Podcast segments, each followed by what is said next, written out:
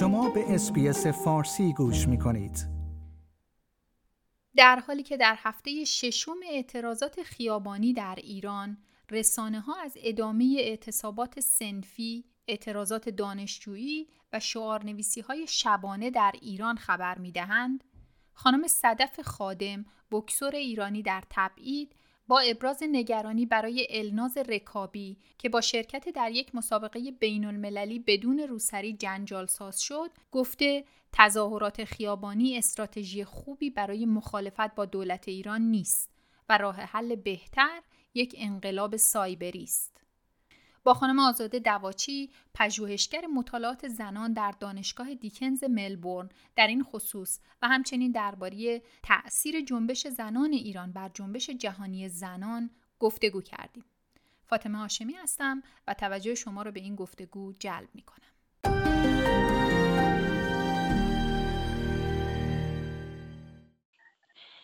خانم آزاده دواچی خیلی سپاسگزارم از اینکه یک بار دیگه دعوت رادیو اسپیس فارسی رو برای این گفتگو پذیرفتید. سلام خیلی ممنونم از دعوتتون. خواهش می‌کنم. خانم دواچی با توجه به اعتصابات سنفی و اعتراضات دانشجویی و این شکستن تفکیک جنسیتی که همین یکی دو روز اخیر اتفاق افتاده. شما تداوم اعتراضات خیابونی مردم به نظرتون چقدر کمک می‌کنه برای رسیدن به مطالباتشون؟ خب تداوم وقتی یه چیزی استمرار داشته باشه یعنی که خواست مردم یه خواست مستمری هست. یعنی می‌خوان یه تغییر بزرگی ایجاد کنن. یعنی می‌خوان اون نظام و اون ساختار رو عوض کنن و به هم بزنن. و هر چقدر که بیشتر تو خیابون ها باشن نشون میدن که هدفشون نه جزئی هست نه خود هست نه هدف کم و کوچکی هست. و یه هدف خیلی بالاتر از این هاست. فقط یه هدف مثلا این نیستش که یک جای مخصوصی یک حرکت مخصوصی از جامعه رو نشونه گرفته باشه. بنابراین من فکر می‌کنم اینکه این استمرار یک پیام خیلی روشن داره و اون پیامش هم این هستش که هدف تغییر تغییر هست. تغییر در کلیت یک نظامی است که مردم قبولش ندارن. و هر چقدر بیشتر پیش میره می‌بینیم که خب اتفاقات بیشتر میفته و این قضیه داره به سمتی داره میره که دیگه راه برگشتی وجود نداره. یعنی همینجوری داره به سمت جلو میره و هر چقدر که مردم بیشتر بیان تو خیابون و اون وایستن استمرار خواستشون عمیقتر میشه و تداومش ریشه دارتر میشه در بطن جامعه و لایه های زیرین, زیرین جامعه. آزاد جان خانم صدف خادم که یک ورزشکار بکسر هستن الان توی فرانسه زندگی می‌کنن. خانم صدف خادم و بعضی افراد دیگه یه مقدار نگرانی از این دارن که میگه استراتژی اعتراضات خیابونی یه استراتژی خوب و کاربردی علیه حکومت جمهوری اسلامی نیست به خاطر اینکه اینا خیلی قوی هستن و گفته که انقلاب سایبری مثلا می‌تونه موثرتر باشه. نظرتون چی هست در این مورد؟ ببینید مردم در ایران خیلی خیلی ساله دارن خیلی تلاش می‌کنن خیلی چیزها رو عوض کنن. از زمانی که جمهوری اسلامی اومد تا الان ما خیلی چیزا دیدیم. کمپین های مختلف سیاسی ایجاد احزاب در حوزه زنان ما خیلی دیدیم که کمپین مثلا کمپین یک امضا که در واقع نقطه عطفش بود بله. یعنی در طول این سالها هر استراتژی هر کمپی هر کاری که مردم کردن بی نتیجه بوده جمهوری اسلامی تمام احزاب مختلف رو در واقع غیر موثر کرده. ما الان حتی احزاب احساح طلب الان طور شدن که مردم دیگه اونا رو هم قبول ندارن. بله. یعنی رسما یک تک صدایی شده.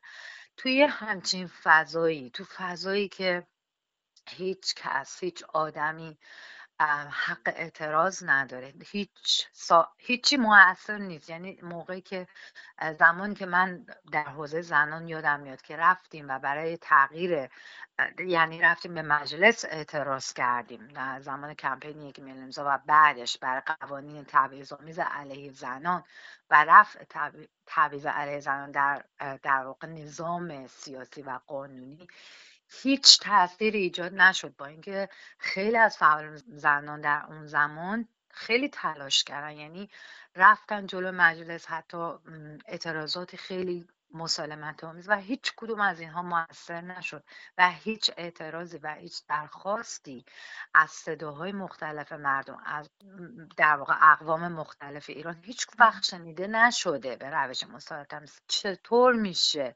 چگونه میشه راهی رو پیدا کرد که وارد مذاکره شد؟ و الان دیگه هیچ راهی نمونده رسما. و مردم تنها ابزاری که دارن در واقع همین خیابون هاست چون با این می‌تونن توجه جهانی رو جلب کنن و توجه جمهوری اسلامی جلب کنن به خواستشون که البته اون هم سرکوب میشه ولی حداقل اینه که یه صدایی داره رسیده میشه و خب این که گفتن مسئله سایبری بله. حک های حالا اون که داره اتفاق میفته الان حک داره میشه گروه نمس دارن این کارو می‌کنن ولی اون کافی نیست اون می‌تونه کمک بله. کنه به نظر من باید مردم تو خیابونا باشن بله. و اعتراض کنن حالا نه اینکه ما بگیم از اینجا مثلا مردم برن ولی میگم اون در واقع این کاری که الان دارن مردم می‌کنن تنها راه باقی موندهشونه بله. لازمه این تغییر هست لازمه در واقع لازمشه و حالا اگر دوست دارم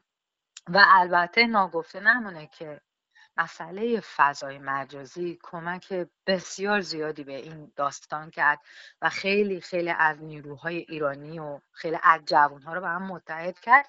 این می‌تونه به عنوان یک بحکاپی توی زمینه حضور مردم در خیابون ها باشه بنابراین من فکر می‌کنم نه لازمه که این بدون اون امکانش نیست. یعنی حتما باید باشه. بله. و یه سوال دیگه هم دارم. شما به عنوان فعال و پژوهشگر حوزه جنبش های زنان بله. و کاری که به خصوص روی جنبش های زنان ایران انجام دادین این جنبش فعلی زنان ایران به نظرتون چه تأثیری بر جنبش جهانی زنان می‌ذاره خب اگر که الان حتی ویدیوها و چیزایی که منتشر شده راجع به این جنبش حضور زن نگاه کنیم. می‌بینیم که اون رو اول جنبش فمینیستی قدرتمند در دنیا گفتن. یعنی این جنبش جنبشیه که زنها شروعش کردن. بله. و زنها عامل عاملان اصلیش ایجنت هاش زنها بودن. من فکر می‌کنم خیلی اول اولا بگیم که دو دسته کنیم. در واقع توی دو تا تاثیر می‌تونه داشته باشه بله. یک تاثیری که داره در واقع کشورهای اطراف کشورهای در واقع خاور میانه و کشورهایی است که ساختار سیاسی و نظامیشون تا حدودی شبیه ایران هست بله. مثلا البته خب افغانستان خب خیلی فرق می‌کنه با ایران ولی منظورم اینه که زنهای افغان زنهای رنج کشیده هستن که بنیادگرایی دینی رو سالها تجربه کردن این جنبش برای اونها می‌تونه خیلی در واقع کمکشون کنه برای حرکت. تو کشورهای دیگه کشورهای دیگه که مثلا در واقع درگیر این بنیادگرایی ها هستن.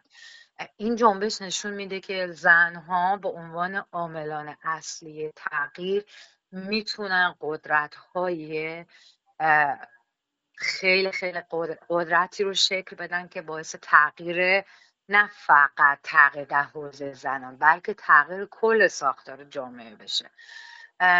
الان داریم می‌بینیم تو کشورهای نزدیکتر من بیشتر تاکیدم رو کشورهای نزدیکتر هرچند که مثلا آمریکا ایتالیا نمی‌دونم فرانسه اینها حتی اینها هم زنانی بودن که در در واقع همراهی کردن. ولی چون اونا ساختار در واقع سیاسیشون با ایران فرق می‌کنه شاید انقدر تاثیر نگیرن. اما اینکه یک زن به عنوان یک عامل می‌تونه حرکت کنه و تغییر در ساختار جامعه و در لایه های جامعه ایجاد کنه به نظر من این خیلی خودش اهمیت داره.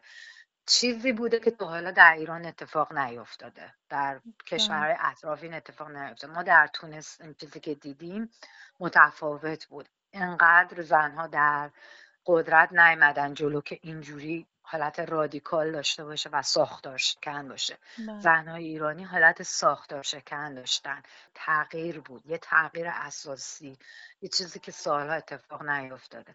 فکر می‌کنم خیلی تاثیر می‌تونه بذاره لحاظ اینکه در حال حاضر خب سالها هر چقدر بیشتر میگذره در واقع زنها خیلی بیشتر آشنا میشن از طریق فیسبوک و فضای مجازی و اینستاگرام و توییتر با حرکت همدیگه و یه خواهری جهانی به وجود میاد و نهایتا می‌تونن کلشون رو هم تاثیر بذارن